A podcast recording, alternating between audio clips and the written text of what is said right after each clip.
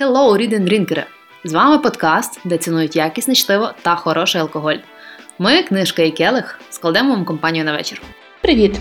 Ола! Бонжур! І сьогодні ми обговорюємо величний роман американської літератури Звіяні вітром, написаний Маргарет Мічел. А також в кінці випуску оголосимо книгу січня. Тож запасайтесь улюбленою випивкою і вливайтесь разом з нами в атмосферу півдня Сполучених Штатів Америки 19 століття. Окей, е, що малята, почнемо з того, що хто в нас що п'є. Я почну з себе нагло. І перше хочу сказати, що яка в мене була ідея. Я хотіла пити коньяк, тому що мій улюблений момент в книзі, коли е, Ред її там повалив страстно на бік, вона була прибухнувши коньячком. І я дуже захопилася цим моментом. І думаю, блін, я вірняк буду пити коньяк.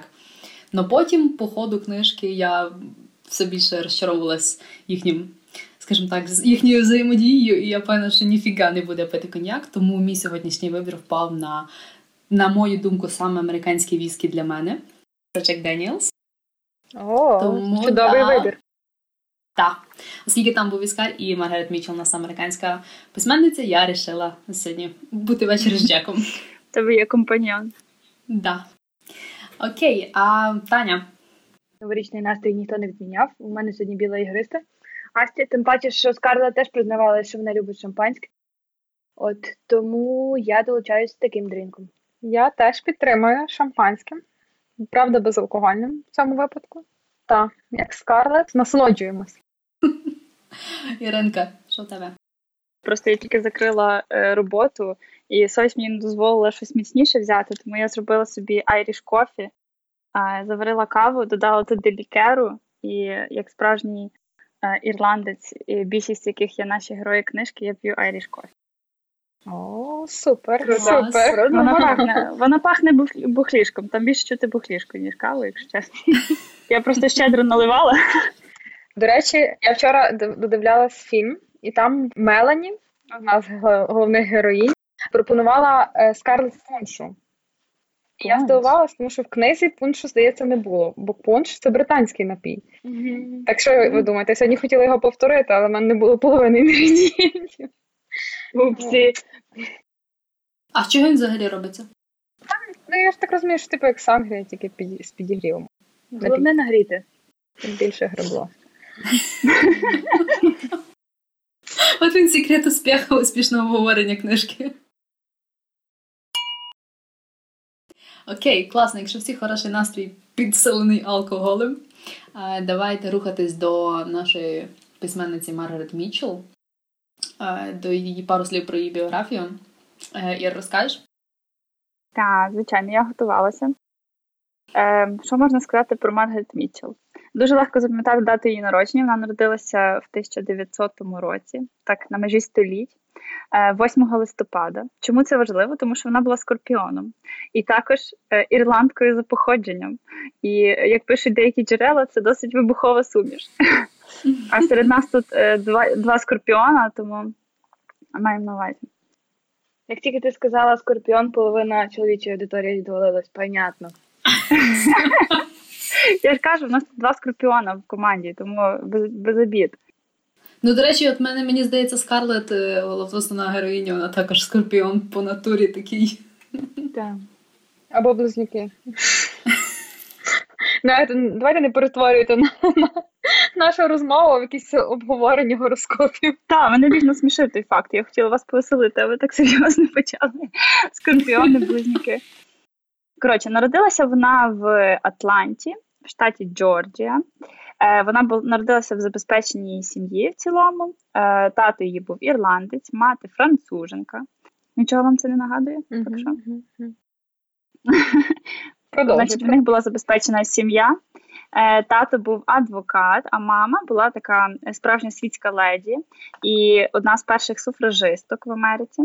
Е, Та вона була значить, активним учасником кількох феміністичних рухів, і обоє загалом вони були такі активні е, члени громади. І те саме вони, в принципі, прививали своїй дочці. Мама їй платила за те, щоб вона читала в дитинстві. Якщо вірити джерелам. О, боги! Та, ну вони хотіли, щоб вона, щоб вона виросла таким теж передовиком, як вони. Е, В дитинстві вона в шк- школі особливо вона дуже багатьма різними штуками цікавилася. В першу чергу драматургія, писала п'єси, е, значить, керувала драмгуртком, е, була редактором газети, президентом літературної спілки. Ну всі знають цю одну дівчинку в школі, яка просто всюди вся і всюди. Мені здається, Це була я. Редколегія. там. та редколей, е, міст школи і тому подібне. То мені здається, щось подібне на нашу Маргарет Мітчелл. Е, От, потім вона в шко- в коледж е, їде в Масачусетс, тобто покидає свій рідний штат, і там вона вчить психологію філософію. Не знаю, наскільки це був популяр- популярний напрямок в, в 1900-х роках, але тим не менше. Е, В той час в неї стається перша трагедія в її житті. Вже в неї було якби перше кохання, він загинув на війні, І в той приблизно той самий час помирає її мати від іспанського грипу, який кажуть був Мгм. подібний на наш ковід е, в ті часи. Тобто дуже багато людей забрав. І вона повертається через це додому і стає такою господинею на ну, поряд з батьком. От що потім стається? Вона працює в газеті, е, просто як редактор, і в неї стається її перший шлюб з чоловіком, який був такою дуже Стається. Це перший шлюб. Shit happens. Стається перший шлюб. Таким чоловіком дуже бурхливої натури, який е, не стримував всю свою пристрасть і бив її. Менше року вони були одружені, вони розійшлися. Це було ну на той час теж досить скандально. Вона взагалі перша жінка, яка там в близькій родині і в своєму оточенні наважилась на розлучення. Але вона далеко не ходила шукати. Вона вийшла другий раз заміж за їхнього дружбу на весіллі який був набагато такий лагідніший, тендітніший, і взагалі про нього там можна окремо говорити. Ну, його життя не було дуже успішним, і він е, просто повністю себе побачив в реалізації своєї жінки.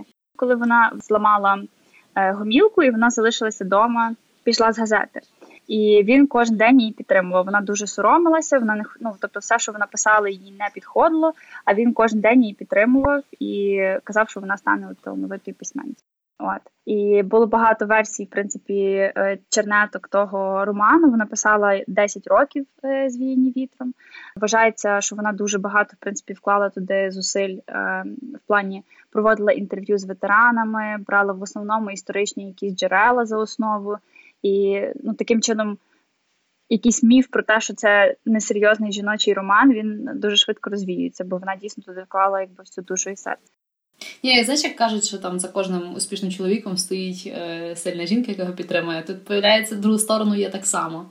Так, так. Е, Вона потім присвятила йому книжку за всі його зусилля і підтримку. А потім книжку видали і видали її в 36-му році. І вона ну, просто стала зазнала колосального успіху в перші свої місяці. За півроку вони продали більше мільйону книжок.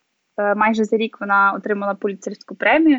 На Маргарет Мітчелл звалилася дуже сильна популярність. Вона не знала, що з цим всім робити.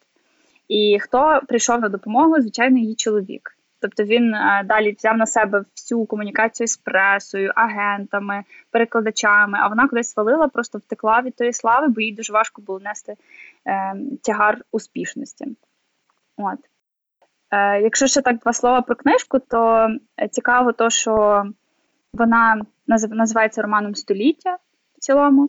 Вона була другою за популярністю за Біблією дуже довгий час, і серед чоловіків, і серед жінок. На сьогодні вона досі залишається другою за популярністю серед жінок. А як ви думаєте, що серед чоловіків стало другим за популярністю? Ну, не сутінки явно. Теж американська така. Чомусь мені хочеться сказати, що Камасутра. Ні. Камасутра? Я знаєш, а знаєш, що мені прийшло в голову? Kampf. Боже. Зараз мистецтво війни там піде. Я надіюсь, ні, звісно. Може, якийсь там хрещений батько чи щось Шекспіра. Це британський, британський письменник. Це що, це роман чи це фантастика якась? Я думаю, що це якась епопея, роман епопея. Може, щось з Байрона? Ні, Володар Перснів. Володар перснів? Я ж того і питала, чи фантастика, я чисто ж зразу них подумала, але піду, ну come on. Та А на третьому місці, напевно, Джоан Ролінг, я думаю. Може бути. Ну, дивно, що вона не на другому. Але Луда Перснів це більше така Янки Далт література. Вони з, е, тих, що живуть, вони з Толкіном були там якось ділили перше чи друге місце, якось так здається. Пам'ятаю. Угу. Круто. Круто, круто. Ну, Толкін вже мертвий. Помянем. І на цій позитивній ноті. Ну так цікаво, що в принципі вона вона втекла від слави, тієї їй то було не близьке. Навіть на прем'єру свого фільму вона не приїхала. Вона залишалася жити в Атланті до кінця свого життя, а померла вона в автомобільній аварії. Збив її якийсь е, п'янюга. Це все. Єдине, що знаєш, е, я читала, ти сказала, що вона списала Скарлет себе, та в неї тато був ірландець, і мама була француженка, яка переїхала в Америку. Але коли е, Маргарет постійно питала, чи вона схожа на свою героїню, то вона сказала, що ні, тому що Скарлет була шебе, жінкою зі зниженою соціальною відповідальністю, а я ні. О, от так от. Оце можливо, вона зненавиділа якось ту героїню, поки її описувала, але дуже багато спільних рис. Скільки років вона 10 років е, писала там. Мені здається, що в неї була така як графік ставлення до Скарлет. Ну, наприклад, в мене особисто так було. То вона мене вражала, я нею захоплювалась, потім вона мене просто бісила і так далі. І мені здається, можливо, в Маргарет Мічел було таке саме ставлення до неї. До речі, момент так само повторюються ці емоції. Можливо, це був елемент якоїсь психології і рефлексії над собою, коли ти намагаєшся десь описати, починаючи з дитинства, своє життя. Ти десь десь бачиш і позитивні, і негативні свої риси. Можливо, тому їй не подобалось писати ту книжку. І було кілька версій назви. В останній момент вона вирішила, що вона буде називатися Звійні вітром. Це цитата з якогось вірша, але інша версія була Another Day. Це як цитата, яку дуже часто говорила Скарлет, що сьогодні я над цим не буду думати, а подумаю. Подумаю завтра. про це завтра. Давайте все-таки рухатись до до загального сюжету книги. А, Тань, розкажеш нам? Так, я насправді працювала над цим коротким синопсисом, і книжка дуже велика і дуже багато класних елементів, тому хотілося покрити все. От, але довелось ножичками це все чик-чикнути і лишити тільки коротесенький скелет і вписати цю книжку на тисячу плюс сторінок в один абзац. От. В принципі, е, події цього роману починаються у 1861 році, тобто за кілька місяців до початку громадянської війни в Штатах. Е, головна героїня Скарлет, вона найстарша дочка багатого плантатора і рабовласника. Е, крім того, вона красуня на всю округу, і за нею впадають всі юнаки навколо, але вона любить тільки Ешлі. Але Ешлі одружується зі своєю двоюрідною сестрою Мелані, а Скарлет з братом Мелані. Е, Починається громадянська війна між північю і півднем Америки, і чоловік Скарлет майже одразу ж гине, тому Скарлет переїжджає в Атланту. В воєнній Атланті вона повинна доглядати за хворими в шпиталі, носити одну і ту ж траурну сукню і щодня їсти одну і ту ж прісну їжу. Але коли Атланта впала, Скарлет довелося втікати назад до Тари, де все, окрім будинку, було знищене і спалене. Друга частина книги присвячена тому, як Скарлет після війни намагається зробити гроші, аби забезпечити собі сите і гарне життя. Якось так. Ось так от. Да. Як ніч... нічого не сказала, одним словом про це. І все сказала водночас. Ну, хочу підмітити, що е, ми за, за оцінками, за результатами голосування, е, майже одноголосно е, ця книга набрала оцінку 5 в рейтингу, що це означає так, it's a fucking masterpiece. Е, хтось один нагадив своєю наглою оцінкою 4. Ми не будемо відкривати поки карти, хто це. В кінці подивимося, може думка зміниться. Оце таємниця. Да, так, от комусь воно не зайшло так ідеально. А я вірю, що ми переконаємо когось. Окей, давайте рухатися до наших тем.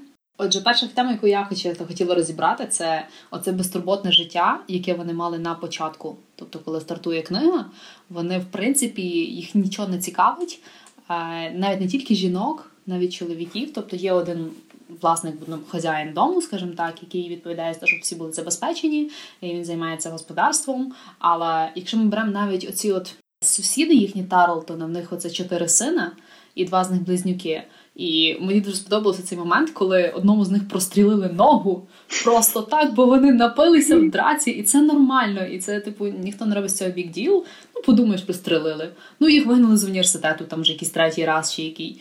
І всі до цього нормально ставляться, і вони наскільки безтурботно живуть, всі реально там, і навіть Скарлет, це з її постійними балами, чому ж вона далі їй наскільки це все важко просто проживати просте життя без балів, без ухажорів, без е, цього цієї вишуканості в житті. Угу. А тобто, наскільки в них вишукане життя було?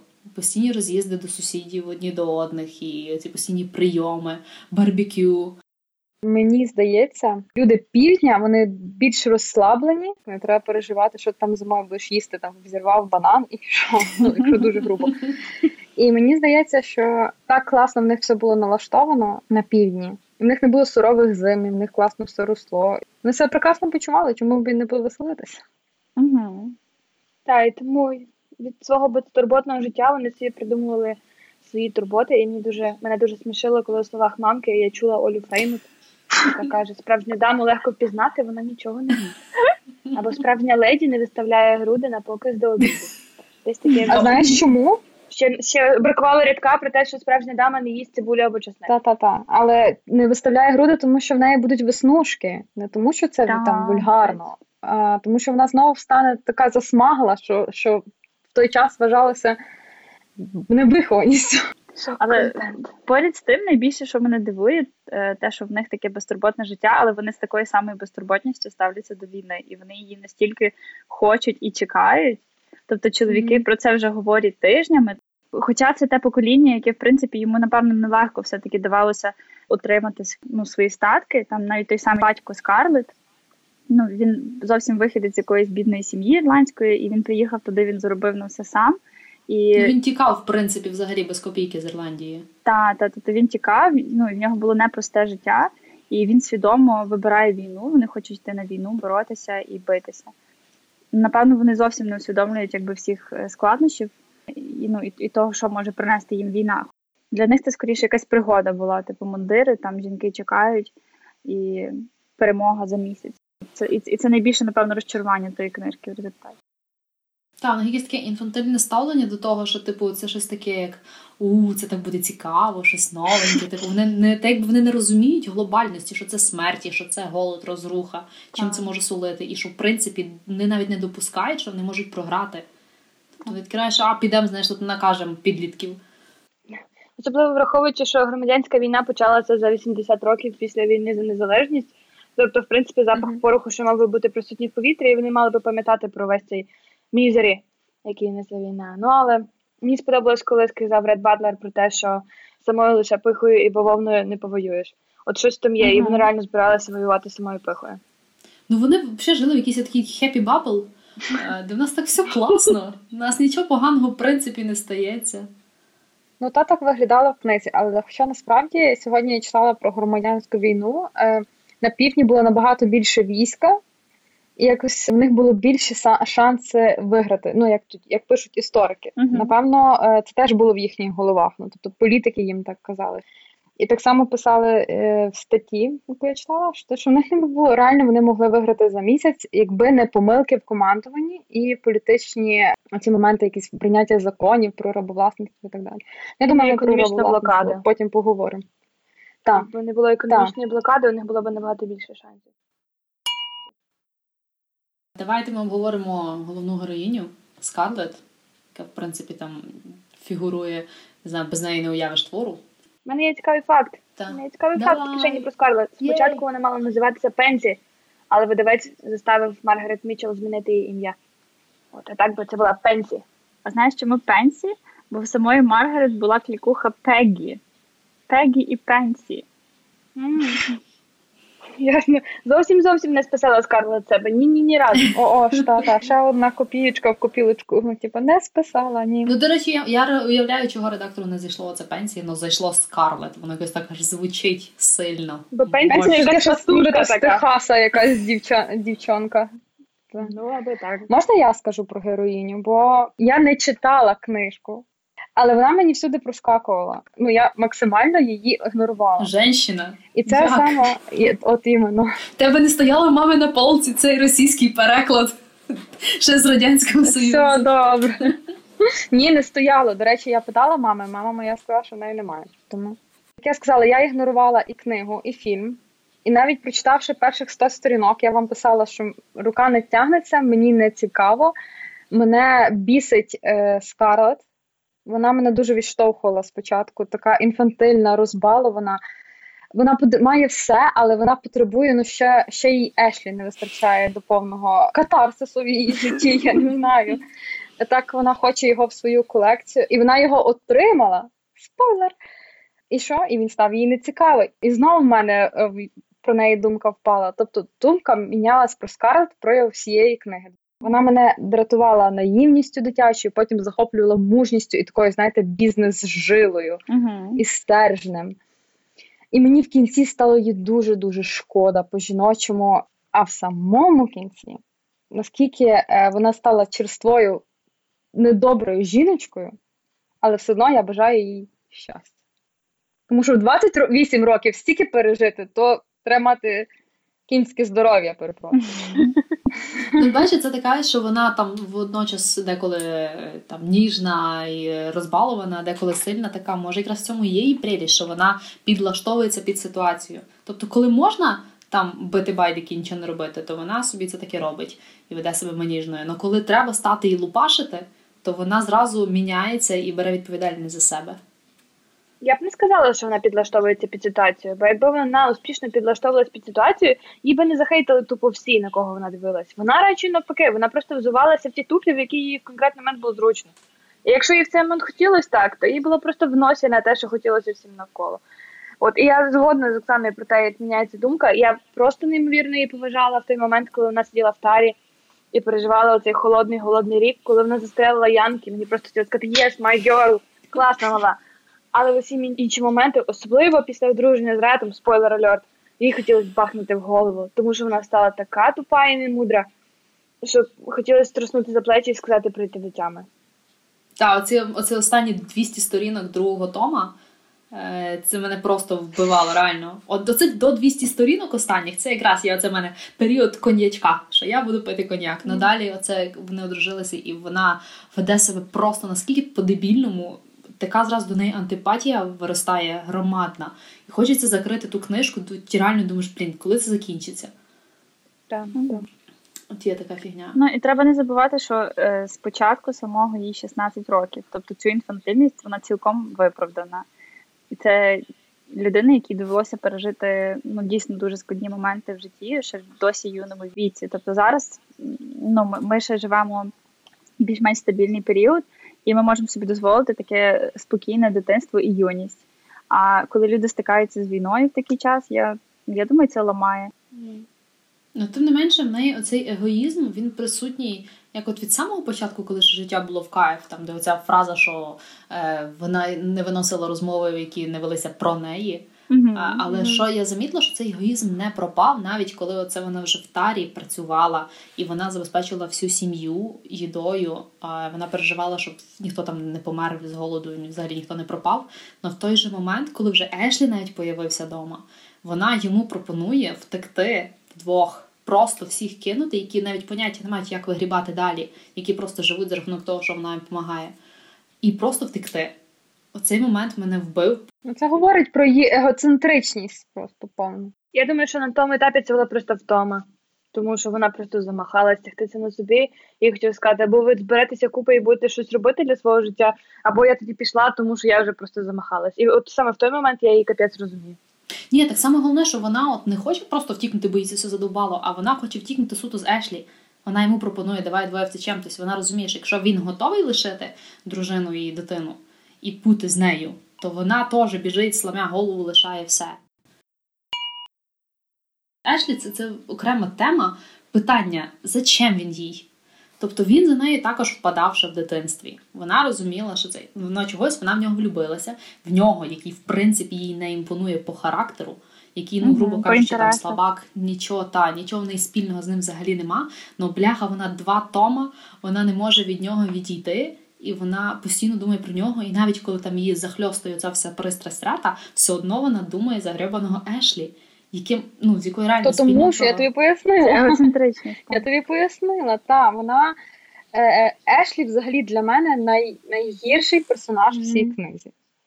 Тому що для таких чоловіків просто ну, до них важко виявити навіть трішки поваги. І мені здається, е, навіть якби Ешлі не був з Мелані, він би вибрав собі аналогічну жінку, таку, е, яка буде йому мамою, яка буде йому опорою, яка буде за нього все вирішувати, яка буде йому сказати: О, Ешлі, як ти можеш ображати Скарлет? І не бачити, просто їй плюнь в очі, і вона скаже, що це Божа роса. Вона навіть би побачила їх, перепрошую, в пориві страсті, і вона би все одно сказала: Ой, молодці! Які ж ви хороші. Е, І він, Ешлі, можливо, і каже Скарлет, що він її кохає, що він відчуває до неї якусь жагу, але він от, любить на відстані. От вона для нього якась от така от недосягаєма мічта, і тим вона його приваблює. Але з нею бути він не зможе. От питання: це він наскільки мудрий чувак, що він це соображає? Ну реально, ну любий другий би сказав, віддався, ну там попробуємо, вийде, не вийде. А це наскільки він усвідомлює, що з цього ну з цього нічого не вийде, і він приймає раціональне рішення бути з Мелані? Це ця причина. Я думаю, він боїться. Я думаю, він боїться. Мені здається, він просто злякався сказати Скарлет, що він її не любить, тому що реакція Скарлет дуже непередбачувана. Тобто ти думаєш, що він її не любив насправді? Ну я не знаю про яку любов тут в принципі йдеться мова. Ого. Якщо він 100% був їй вдячний, потім вже принаймні. А з самого початку це просто була красотка, яку всі хотіли. Він її може не сильно хотів, але як так, що всі її хочуть, а я її не хочу. Ну, напевно, я теж її люблю. І ще, якщо вона мене прийшла, спитала, чи я її люблю, ну то люблю, звісно. Бо якщо скажу, що не люблю, то якийсь долік виходить. О, класно. Ну, типу, класна думка, мені сподобається. Як, як на мене, це просто в нього була тонка кишка визнати те, що вона від нього просить щось, що він не може і не хоче їй дати. Але просто щоб не образити її, бо він же ще аристократ і поважний чоловік. Він сказав, кохаю всім серцем, але бути не хочу. Ну я трохи не згідна. Мені здається, вона все-таки захоплювала його. Тобто він був от з такої з таких слабкіших людей, і такі слабші люди переважно вони завжди захоплюються людьми сильними. І він розумів, що завжди він, коли з нею в нього там башка крутиться, він розуміє, що робиться, він собою не володіє. Навіть там була сцена у цьому фруктовому саду, де він сказав, вона там почала йому говорити про про свою любов і так далі. І він каже, що типу, де звідси, бо я тебе візьму прямо тут. Тобто в нього реально вона зносила башню, мені здається. І Мені він здається, що цього. це мав бути рядок для Рета Батлера, але Маргарет Мічел перепутала. Тому що це явно не вписується в образ персонажа, оця от фраза. Ну так, так, мене це теж здивувало. До речі, ти Оксана казала, чому він не попробував типу з нею. Угу. Мені згадалась фраза Рада Батлера в фільмі, до речі, в книжці я не пам'ятаю її, що ніби такі, як Ешлі, не зраджують. Він настільки типу, вихована людина, що вони, він не зрадить ніби з нею. І вона буде бігати ну, за ним типу довго. Я не кажу про зраду, я говорю ізначально, вона ж його хотіла ще до того, як він одружився. Тобто він міг зробити їй пропозицію і попробувати жити з нею. Був. Ну просто чи це кохання справді? Ну ти говориш про захоплення, ти можеш захоплюватися сильнішим, але чи це кохання? Ну він все-таки на неї він покладає якби долю своєї дружини і дитини, фактично. Тобто він бачить в ній сильну постать, сильний характер. Е, але чи це кохання просто? Ви знаєте? У мене згадалася фраза, така дуже е, тупа, мені колись здавалося, що є жінки, з якими, типу, зустрічаються, а є з якими е, цей, ну, типу, одружуються. Коротше, є з якими сплять, а є та, з якими одружуються. Так, мені здається, що Скарлет, вона от така в неї класно потусить. Вона така пристрасна. Вона була тричі замужем. А от Мелані, вона така от ідеальна дружинонька. Щоб з дітьми в неї все склалось, взагалі було би супер. Ну, Скарлет це було на руку в плані, що вона, можливо, передавала свою любов на Скарлет дітей. Десь, оскільки сама Скарлет не хотіла, в принципі, дуже До речі, займатися. Це окрема тема на рахунок дітей.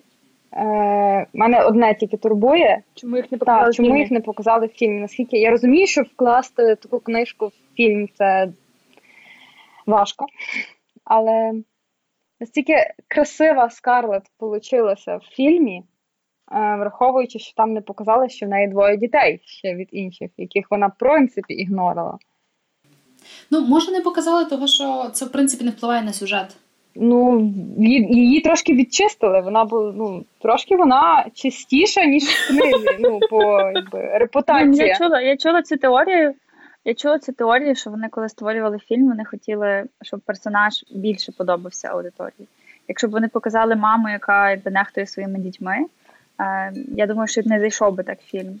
а він просто став теж мега популярним. І треба, щоб персонаж був е, такий relatable. Скарлет позитивний персонаж. Скарлет позитивний персонаж все. Так. Ну, Скарлет, в принципі, вона в неї там сплош цілу книгу. А в неї цитати, що типу тільки дурна жінка буде вражати дітей, і взагалі для чим це, Мгм. і Мгм. а, навіть там, що е, плотські утіхи приводять тільки до негативу, тобто до родів. І всюди. Ну, тим не менше, вона мала трьох дітей. Типу, вона якось. Це взагалі цікавий концепт. Знаєш, в книжці усі жінки дуже сильно хотіли заміж. Для них це була просто мета, це горизонт, до якого всі бігли, заміж, заміж, заміж. Але от вони обмежувалися точкою весілля. А те, що після весілля вони просто закривали очі і вважали, що це типу таке не сильно релевантне, не сильно важне. От головне весілля, а далі все як піде. І от була фраза. Е, що не пригадую точно, як вона звучить, але суть полягає в тому, що шлюб це тільки задоволення для чоловіка. Тобто всі хотіли, хотіли заміж, але ніхто не хотів шлюбу. Мені здається, досі багато людей живуть за таким принципом. Особливо, якщо вони ще в такому юному віці, де вони дуже романтизують якби це поняття. Ні, ну тоді це було більше поняття статусу. Тобто, якщо ти маєш чоловіка, ти собі можеш набагато більше дозволяти, ти можеш там десь кудись виїжджати, е, там банально тобі можуть сніданок приносити в ліжку, ти не повинна спускатися вниз. Типу такі речі були. Боже, але це такі Плюс, дрібниці, а- це такі дрібниці насправді, правда? Ну, тобі. Да, ну але реально, типу, там повністю мінялося. І я от е, скільки було дівчат, які не були незаміжні, але вже були в віці там 25, якогось такому, і їх називали вже стара я дєва. Угу. Типу, все. Тобто, якщо ти такого віку не вийшла заміж, все, відповідно, того всі прагнули вийти заміж, там пофіг, як любов, не любов. Головне, щоб просто цей чоловік був, щоб ти вже рахувалася як заміжня жінка, типу це ж якийсь як статус, як привілегія якась. Найкрутіше вона вийшла заміж за Френка. Це був шок. бідна її сестра, просто бідна її сестра, але вона дуже тоді мудро присобачилась заміж. Ну, Інакше я це До не речі, це питання взагалі в неї оця от е, любов до рідних. Тобто маму і тата вона боготворить реально, але сестер вона не переносить. І вони сваряться цілу там все життя, ціле дитинство. Питання, як вона чому не то, щоб взагалі? їх не переносить, вона їм так е, відверто підсирає просто протягом всієї книжки. Вона їх постійно принижує, що за ними там ніхто не в'ється, а за нею там толпа пацанів ходить. І вона цим їм дорікає постійно. Ну, типу, питання, е, ну, взагалі, я щось завжди думала, що е, відносини між рідними в плані брати і сестри залежить від того, як вас батьки навчають, як вас батьки виховують. І того питання, чи цим просто ніхто не займався, чи це проблема іменно Скарлет, бо вона от хотіла вивищуватися над всіма, і того вона просто отак от ставилась до сестер. Мені здається, що тут про конкуренцію, тому що вільних чоловічих сердець було мало, була війна. От, ну і до війни теж їх було небагато. Тому, власне, якщо ти хотіла собі нормального пацана, то треба було родственні чувства посунути в сторону і ставити правильно пріоритети. Для них сестринство як таке було не в пріоритеті. Мені теж здається, що там в всіх родинах не було е, міцних стосунків між братами і сестрами. Ті самі там сестри Тарлтон, вони їх описували, вони просто один одного підстьобували. Е, навіть просто там, не знаю, ті самі Вілкси, по-моєму. Ну і плюс Вілксі була якась трохи хвора любов до родичів. Ну, Цей весь постійний інцест, який там відбувався, то це якась трохи діч. Ну, Вілксі взагалі багато що там було. Ну, вони, в принципі, були такі Нядміра Сіво, в них от все там книжки, музика, мистецтво. От вони всі були такі якась така суперінтелігенція. Коли всі навколо там прості пацани, які там бухають і стріляються. Ці от, ці от були така еліта. Ну так, і ми бачимо, що навіть цей Ешлі каже, що я ні, ну, ні в чого не вмію робити взагалі. Типу, я не мене не готували до такого життя. І е, можемо сказати, що Скарлет і Ешлі нібито росли в однакових сім'ях, сусіди, плантатори і так далі, але виховували їх абсолютно по-різному. Ну навіть якщо не брати до уваги фізичну працю, ладно, ти там ріс крутим заможним пациком, ти ніколи не міг там пахати землю, це понятно. Але навіть коли вони йому потім довіряють ці лісопилки, і він їх факапить, він просто він, він не може вийти в прибуток, він навіть в ноль з трудом виходить. Тобто, виходить, що в нього не було здібностей ні до чого. В нього були здібності там сидіти біля каміна і розсуждати а, Ну, прекрасно. дивися, але це просто такі часи. Зараз він би собі спокійно знайшов якусь професію. Він був би психологом, він був би вчителем. Ну, багато є професій, де не треба е, просто фізичної праці. А тоді були такі часи, що ти або хірачиш, або ти е, ну, просто ніхто серед них. Ну, от власне, що він жив в ті часи. Ні, він не міг ще продати нормально. Тобто в тому, що була суть, що він якось е, так не дуже намагався втулити людям, не міг там знаєш, він давав знижки. перепрошую, підлизатися, та, та, правильно. Та. Тобто, те, що він там не не бив людей, це ну, це ще більш менше. людей, рабів, я не знаю, каторжників вже важко. Добре, дуже сильно зачіпається взагалі в книзі тема расизму і, в принципі, рабства. І що саме цікаве, що мені сподобалось, що там зачіпається вона навіть подається з двох різних сторін. Тобто ми бачимо е, ставлення янки, які хочуть звільнити темношкіре населення з рабства і хочуть там е, фактично використати їх, щоб е, виграти самим, використати їхні голоси. uh І ми бачимо е, сторону цих рабовласників які в принципі ну не хочуть цього допустити, і які саме головне, що не ставляться до них як до рабів. Та звичайно, там їх йобкають, там десь колись можуть випороти там чи, чи просто пострашити, але тим не менше вони їх сприймають як членів сім'ї. І ті саме темношкірі населення раби вони також сприймають е, своїх, ну, в принципі, власників, хазяїнів, е, як рідних, як навіть там ця мамушка говорила, що коли вона хворіла, то міс Елін за нею ходила, її вихажувала від хвороби, сиділа там тиждень біля її ліжка і готувала їй бульйончики, і хто би ще за мною так дивився. І реально є частина рабів, які не хочуть цього звільнення, які розуміють, що вони є частиною сім'ї, і вони не хочуть нікуди звідти діватися. А є ця частина, яка, до речі, непонятно звідки взялася, і вона стає буйною зразу, вона нападає на біле населення. Ну тому що звідки взялося? Бо ми бачимо в описі їхнього побуту тільки цих слуг, з якими вони все життя живуть, які їх обслуговують і, можливо, стають друзями. Але є ще раби, які на плантаціях працюють там день і ніч. Їх ніхто не описує, не розказує про них. Ну, Це перші, хто будуть поставати. Це перші, хто вірять, може, в якесь світле світле майбутнє. Вони не. Не живуть в хоромах, не ходять на бали і не відчувають себе частиною того світського життя. Ну чекай, навіть ті, що працювали на плантаціях, вони все одно були частиною сім'ї. Якщо взяти цей великий сам. Їх було 150 чоловік, вони не могли бути частиною сім'ї. Їх було сотні. Ну окей, ну не так вже аж частиною сім'ї, але в принципі з ними теж рахувалися. Там вони жили в хороших умовах. Ні, вони жили в бараках маленьких хатинок Обама. Це жарт від Гордона. Це актуалочка, кстати. Молодець Іра. Окей, а де жили оці раби е, при хазяїні? Домашні так? раби. Домашні. Вони жили в домі типу, разом з власниками? Так. Навіть їли разом з ними на пікніках, в них були якісь свої столи і. І в них там на Різдво їм наливали рюмочку. Шок. Мов, Але їх було 10, а всього рабів було так, кілька сотень на плантації. І мама Скарлетт Еван, вона е, для мене такою була чудо-жінкою. І в неї була фраза, що е, коли народжується дитя, його спочатку селять е, негритянське дитя вдома і дивляться, чи воно може виконувати певні дії, там прості е, накази. Якщо не може, тоді його відсилають працювати на плантацію. Тобто вони виміряли інтелект, ніби е, дивилися, типу, краще, гірші. Мені це був досить неприємний якийсь такий момент. Такі, типу, породисті негри і не породисті. Ну, це не зовсім породисті. Ну це те саме, що ти береш на роботу когось. От ти інтерв'юєш двох людей. Звичайно, ти відбереш того, хто краще там підпорядковується і краще виконує задачу. І того, хто буде трошки більше боятися кнута, так? Так, так, так. Той, хто відповідно не підходить під твої е, задачі, він зразу фактично стає жертвою якби іншого іншого життя. І він приречений просто на те, щоб жити в стражданнях. Ну і він там точно не їсть е, за одним столом з власниками, і точно не ну, відпочиває там чи якесь веде собі світське життя паралельно. Мені здається, в них в тих негрів світських їхніх були навіть. А, ну, як своя тусовка, теж, де вони там пліткували між собою. Вони те, що вони називають е, деяких білих людей, якби там білою голотою, чи якось так, ну це теж цікавий такий. Вони собі теж таке дозволяють, до речі. До речі, там в них якась така своя зверхність. Причому вони навіть ну, не інших чорношкірих вони обзивають, а вони обзивають, типу, білих, ті, які, по суті, мали би на рівні бути з їхніми хазяївами. Mm-hmm. Я хотіла сказати, що для мене з точки зору расизму це була трошки складна книжка, тому що мої політичні погляди, вони, в принципі, дуже ліві, якщо я не помиляюсь. Тобто я абсолютно за будь-яку демократію, я засуджую будь-який расизм, сексизм не можу назвати себе щирою феміністкою, але я за те, що всі мають право жити так, як їм хочеться.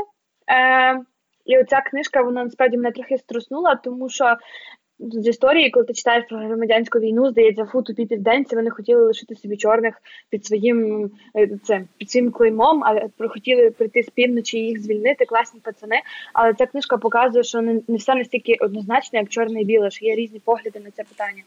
І коли ти читаєш цю книжку, ти розумієш, що можливо південці теж мали якийсь поінт, що щось то в тому, що вони кажуть, якась якась дрібочка в тому всьому, але вона була трушна. От, але моє. Е, захоплення книжкою трошки спустилось після того, як я почитала рецензії і критики. От і фактично всі адекватні джерела, чи джерела, які я вважаю адекватними, вони кажуть про те, що звіяння вітром дуже ідеалізує старий південь, і що вони дуже ідеалізують їхні відношення до чорних. І що ніфіга воно не було таке дружелюбне, таке щире, і налию тобі чарочку і залию тебе бульоном, коли ти буде погано, і що це все просто діч. От тому я це все дуже цікава історія, але я не можу це підтримувати прям ніяк, і мені ворушилося волосся на голові, коли казали, ти противна чорнючка, іди звідси, бо я тебе гепну, і мені хотілося когось гепнути у відповідь. От, якось так. Ця фраза, наскільки я розумію, це було тоді, коли Скарлет казала, е, коли це був рік голодовки, їм треба було всім пахати, і вона розуміє, що вона паше, власниця тари. Е, і тут її раби, яким вона каже, що зробити, не хочуть цього робити. Mm-hmm то в принципі, ну тоді я розумію, ця фраза була оправдана. Типу, не в плані расизму, а в плані вона могла так само сказати до будь-кого білого, не обов'язково. Ну, вона не казала так до, до будь-кого білого, правда? Вона так чомусь казала тільки до чорняків, до сестер. Ну, вона до сестри не казала, що він дура ти тупа, пішла, взяла руки в ноги, бо зараз тебе льопну. Ні? Я впевнена, що казала, вона ще ж її лупила, що якщо ти не хочеш працювати, то свали звідси. Вона її вдарила по лиці. Да. Я пам'ятаю цю фразу з моменту, де Мелані намагалась розродитися, а Прісі ходила і бігала, я боюсь туди йти, тому що там мертві чоловіки. І з одного боку, да, ну трохи дура Прісі, тому що не вміє розставляти пріоритети. А з іншого боку, але це людина, в якої абсолютно не було ніякого виховання, ніякої освіти, ніяких. Е, Патернів поведінки, які намагалися в неї вкласти. Це просто людина, яка виросла як якийсь будяк. Тобто вона абсолютно рандомна, вона абсолютно відірвана від того світу і очікувати від неї, що вона буде розумніша, чи буде мудріша, чи буде виважніша, це трохи наївно, тому що ви її такою зробили. Ну, головне, ти не маєш очікувати від неї виваженості, ти очікуєш від неї коритися наказом. Або, як мінімум, казати правду, що ти приймала ті пологи, а не. Так. Чесно, я би її там сама задушила. Ні, ну добре. Я пережила пологи, я знаю, як це страшно. І коли мені кажуть, я все знаю, а насправді не знаю, то я би її задушила там, зважаючи чорна вона чи біла. Ну, е, Скарлет, вона така взривна, і я скажу на рахунок е, того, що мені здається, що люди з півночі були ще більшими расистами, ніж люди з півдня. По-перше, чорних продавали чорні. В Африці одні племена якби викрадали інші і продавали їх. Тобто теж такий собі геноцид. Е, І по-друге, на півдні, там де була Скарлет, були оці мамки, вони їх виховували, як нянечки, вони з ними жили. А північани не уявляють собі такого, щоб їхніх дітей виховували чорні. Тобто і я скажу, що це не дивно, що ще 200 років по після тої громадянської війни ще збереглося таке ставлення 200 років по тому після війни ще ставлення ставлення до темношкірих е, дуже е, негативне в деяких штатах, особливо і досі. Джорджії в першу чергу, uh-huh. більш російський штат. Джорджії, Хоча так. це південці, та які виросли з мамками, які виховували їх. Але чомусь саме Джорджія найбільше хейтить афроамериканців і розказує про те, що... Там, скільки там лишилося тих самих е, людей, які жили в той час? Ні, я просто про те, що книжка дійсно замальовує північан, ніби вони ще більші расисти, ніж південці.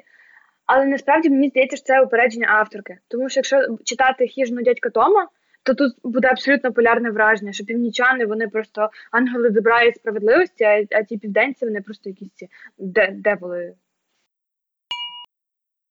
Ну окей, перейдемо до позитивнішої теми.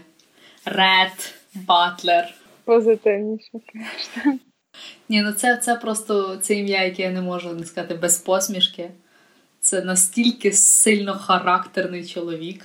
Єдиний, який зміг, в принципі, там задавити своїм характером Скарлет з її характером мощним. Ну, да. а, Водночас в нього такі різні ставлення. Е, він, здавалось би, викликає захоплення, бо він ось такий сильний, мудрий, там класний, такий чіткий пацик. Але з другої сторони, він каже, що він не джентльмен, він веде себе по-хамськи. Він ту саму Скарлет принижує просто там, змішує з землею. Ну, я не знаю, я, наприклад, все одно, навіть незважаючи на це, може, це якісь мазохістські такі нахили, але я не можу не, не захоплюватись. Ну, Він просто дуже виділяється на фоні тих інших е, джентльменів. Mm-hmm. Навіть тим, що він спочатку не йде на війну, то ну, з одного боку викликає зневагу, з іншого боку, він е, навпаки інших таким чином зневажує. І він навпаки типу мудріший, я не буду йти на війну, в яку я не вірю. Ну, тим не менше, потім він таки на неї йде. Це був максимально неочікуваний і незрозумілий поворот в тій книжці, коли він пішов на війну. Але йому це потім стало на руку, кстати. Він е, дуже вміє наперед це продумати. І, до речі, до нього в мене не було такої е, я не знаю, лінії, що типу негативне ставлення, позитивне, негативне, коли він до дітей, значить позитивне. Ні, в мене було рівне до нього ставлення. І насправді він е, якби це достоїн уваження е, тому що його теж так потріпало це життя насправді. То він просто все з таким позитивом подавав, з таким гумором. Ха-ха-ха. Я зі всього вмію виплутатися. Такий я прям е, ловкий парень. Але насправді е, життя його добряче потріпало. Ми багато чого не знаємо про нього. І він е, старший від Скарлет mm-hmm. конкретно. Про Рета Батлера цікаво, що е, дійсно зберігається якби до нього більше в позитивну сторону ставлення, хоча він дуже подібний на Скарлет якби по характеру, вони постійно про це двоє говорять, і якось ну, не зразу їх зводить життя, якраз можливо, тому що вони настільки похожі, настільки егоцентричні обоє. Але Скарлет якийсь викликає більш суперечливі почуття. Мені здається, що саме конкретно Ред Батлер було враження, ніби він на 50 років випередив свій час, та? ніби він мав би бути в якомусь 1950-му, а він жив в 1860-му, навіть не 70 років по моїх підрахунках, бо він дійсно поводився надто сучасно, надто не по-джентльменському, як для того періоду. Е, цікаво, те, що він такий прогресивний, можливо, за рахунок того, що він подорожував багато, тому що він був в інших країнах, він бачив якийсь інший устрій і ну, не був обмежений якось тим одним містом, в якому більшість виросли героїв. А ви знаєте, я вважаю, що Скарлет теж була досить сучасною. І і в цьому була, напевно, її біда, бо вона не вміла. В неї теж були такі правильні погляди. Навіщо ця війна? Навіщо люди про неї говорять? Ну, Вона не потрібна. Тобто, е, в неї були проблиски.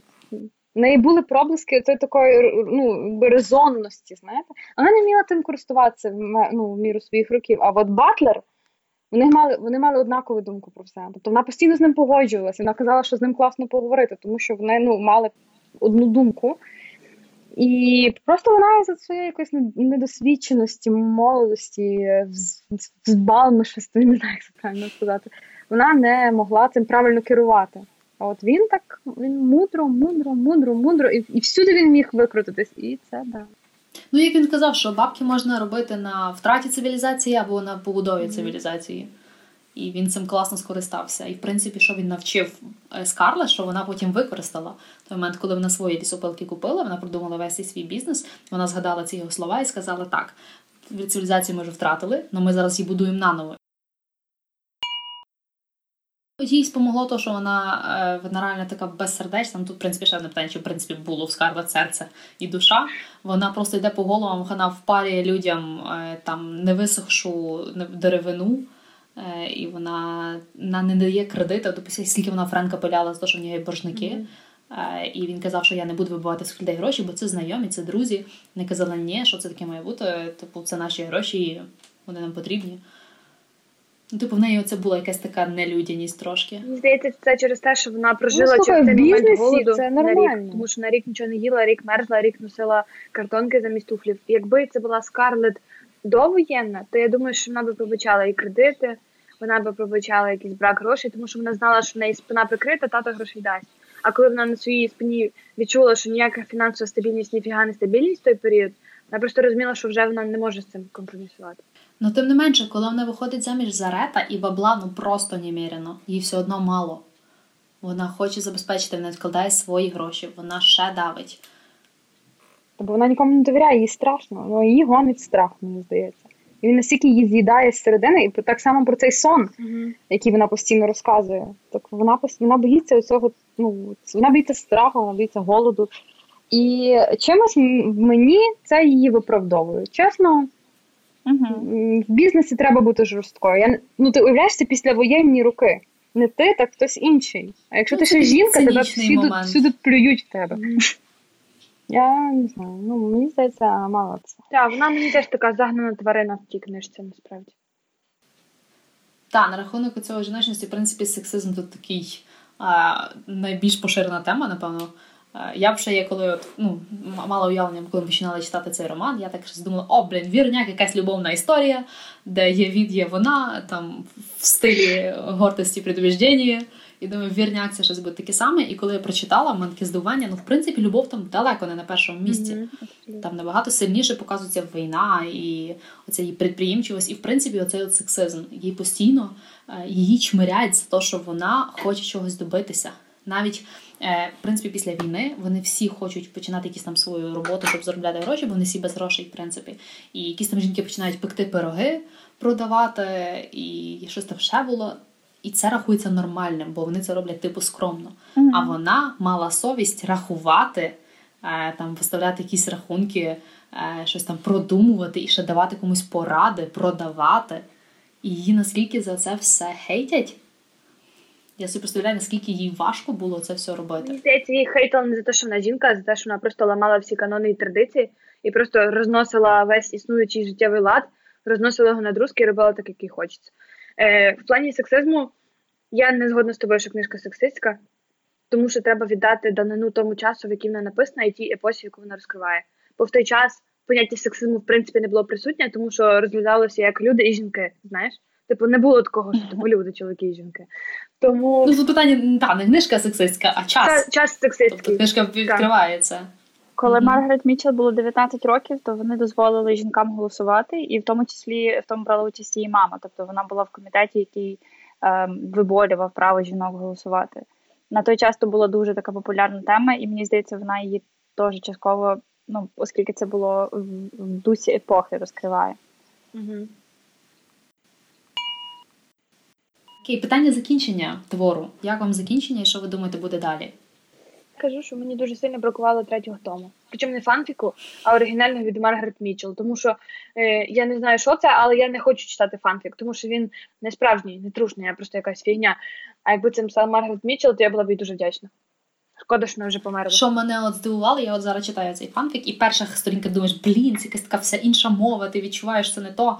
Ну далі я от вже прочитала 20% книжки, і мене таке це продовження, реально, третя частина. Тобто, все наскільки вона, по-перше, передає всі попередні, всі, е, все, що сталося з Скарлет, всі її емоції, всі її слова, які вона говорила в першій і другій частині. Типу, це повністю продовження тої самої історії. Один в один, реально. Нема ніяких відхилень, нема, що блін, ти що провтикала десь. Нема. Тобто таке Мічел чи курувала це, чи що? Та ні, ну, це була якась фанатка, якась але... бішена фанатка. Насправді Мічел Мічел сказала, що вона е, не буде писати продовження. Її просили, ну вона ж до ну, тривалий час жила все-таки після того, як вийшла книжка. І її просили, вона відмовилась, вона заповіла, щоб всі її рукописи спалили взагалі тобто, щоб нічого більше не видавало від під не видавалось під її ім'ям. Може, це якісь е, теж загони через те, що драма квін, якийсь, якийсь реальний егоїзм, чесне слово. Але мені здається, що вона боялася, що її слава Ну, або навпаки, вона не сподобалася. Якщо вона розкриє всі карти, всі скажуть ой, фігня. Тому що якби вона лишилася з ретом, її би захейтили ті, які, як я, вважають, що вона не мала б лишитися з ретом. Якби вона не лишилася з ретом, її захейтили б такі, як ви, які вважають, що вона має лишитися з ретом. Тому вона в любій, в любій ситуації вона була б в мінусі. І вона просто вирішила уйти. Я вважаю, що вона заслужила на кохання, вона заслужила на те, що вона нарешті скаже йому, що вона кохає. Він нарешті скаже їй все, і все буде прекрасно. Я дуже сподіваюся, що вона нарешті стіпеніться. А читань ти проти? Я не проти, мені просто здається, я би дуже хотіла того, але мені здається, що якщо він раптом передумає, він знову її любить, і вона така, ну добре, я тепер тепер теж люблю. І про всіх забула тебе люблю капець, то це якийсь наївний хеппі-енд, якому не має міста бути. Просто притягнуті за вуха. Просто щось таке, що читач хотів почути, але не те, що вкладалося в оригінальних персонажів. Окей, давайте скоренько самап кожного враження, оцінка, чи вона змінилася. Давай, Іринко. Е, Я. Ну, в цілому мені подобається глибина якби твору. Я е, дійсно відкрила. Я теж в мене було враження про те, що це історія кохання, бо вона якось так позиціонується. В принципі, навколо неї така такий репертуар, якась така слава навколо неї ходить. Але в тому, що ну, глибина війни і взагалі персонажів всіх навколо, ну вона дійсно вражає. І то наскільки, в принципі, авторка якби кожного з них розкрила, там ніхто не залишився поза її увагу і ти до всіх якось е, ти всім співпереживаєш, хто б там не був. Е, воно якось унікально просто описано, і воно дуже захоплює. Тобто, справді, ти в якийсь момент не можеш відірватися від книжки. Це, напевно, її унікальність. Ну, в мене п'ятірка залишається, так і була. Я би її ще раз перечитала задоволена. Таня. Та я з тобою цілком згодна, насправді. Мені найбільше сподобалось те, як класно вона показала війну. Тому що я дуже люблю історію, але мені не завжди заходять історичні книжки. Люблю фільми, а книжки мене зачасту затягнуті. Однак ця книжка вона настільки круто про це розказує, що ти хочеш не хочеш, а починаєш цим цікавитися. От і я поставила 5, і я 100% рада її прочитаю, може через кілька років, щоб були знову свіжі враження, якось новими очима на це гляну. Але я п'ятірку і лишаю. І Оксан. Окей, тепер я. Ну, я, мені здається, я вже багато так сказала про цю книжку. Книжка заслуговує просто звання шедевру, як на мене. 5 з 5. І я, мені соромно, що я її ігнорила. І я ще скажу, що фільм е, в 2020 році забрали з ем, HBO через расизм. І е, вони описали це як можуть містити застарілі культурні образи. Так от, культурні образи застарілі для нас, але вони дуже правдиві і дуже чуйні, і вона досі ця книжка має відгук в ну, нашому теперішньому житті, як, е, як не знаю, як, як споглядання історії з іншого боку. Для мене книжка це легкий опис військових дій з погляду цієї дівчини. Ну, типу, вона описує війну дуже простими словами, як це, як це відбувалося е, з погляду звичайної мешканки. Тому однозначно, однозначно клас. Та її зняли, тому що почався Black Lives Matter movement, і відповідно там показують чорношкірих, і так як вони зараз скрізь намагаються чорних викинути з своєї мас-культури, наприклад, ті самі е, популярні млинці, в них є така суміш, вона називається якась там від якоїсь там мамки, умовно, і вони це теж видаляють, але я згодна, що це трохи тупо. Робити вигляд, що цього ніколи не існувало. Набагато краще просто відкрити очі і визнати, що так було, і сказати, що це було так, як було, але краще хай не повториться. Окей, а з моєї сторони, я коли кажу, читала на початку, от я була дуже захоплена цим романом, цілий перший том, я думаю, ну блін, це п'ятерочка така е, стопроцентова. Ну далі в мене чогось, от в мене є пряма кореляція між оцінкою роману і оцінкою Скарлет. Е, Відповідно, я нею захоплювалась, вона мені десь от там резонувала зі мною, скажімо так, в дитинстві. Е, І того а, мені дуже подобалось це до того моменту, коли вона почала себе вести просто невиправдано. І в цей момент в мене впала зразу думка про роман, е, і мені хотілося реально його закрити. Ну, я розумію, що я би це там ніколи в житті не зробила і так далі, але тим не менше оцінка моя впала тоді до 4. І я все-таки я при ній і залишуся. Для мене це 4, можливо, 4,5. Ну, у нас такого нема. Того все-таки ближче до 4 мені. Того я отак от нагло попорчу статистику. Ну що ж, будемо завершувати. Сьогодні розмова була нелегкою, оскільки ми охопили твір на два тома по 600 сторінок, і обговорити його в наших часових рамках було реально складно. Тож продовжимо ділитися емоціями на нашій сторінці Instagram Read and Drink Club. Долучайтесь і ви, пишіть свої враження від твору. А також коментуйте наші випуски, ставте лайк чи, можливо, дізлайк, адже ми прагнемо ставати для вас кращими. Тож переходимо до останнього завдання на сьогодні і оголосимо книгу січня. Нею стала різдвяна пісня в прозі англійського письменника вікторіанської епохи Чарльза Дікінса. У творі розповідається про старого скнару, до якого навідується привид його колишнього компаньйона, а також духи минулого теперішнього майбутнього різдва, які змушують його переглянути своє ставлення до життя та навертають його до щирості і добросердя. Сподіваємось, ця книга наповнить нас усіх атмосферою такого різдвяного та й просто святкового січня. Всім па-па! Зустрінемось на обговоренні в лютому.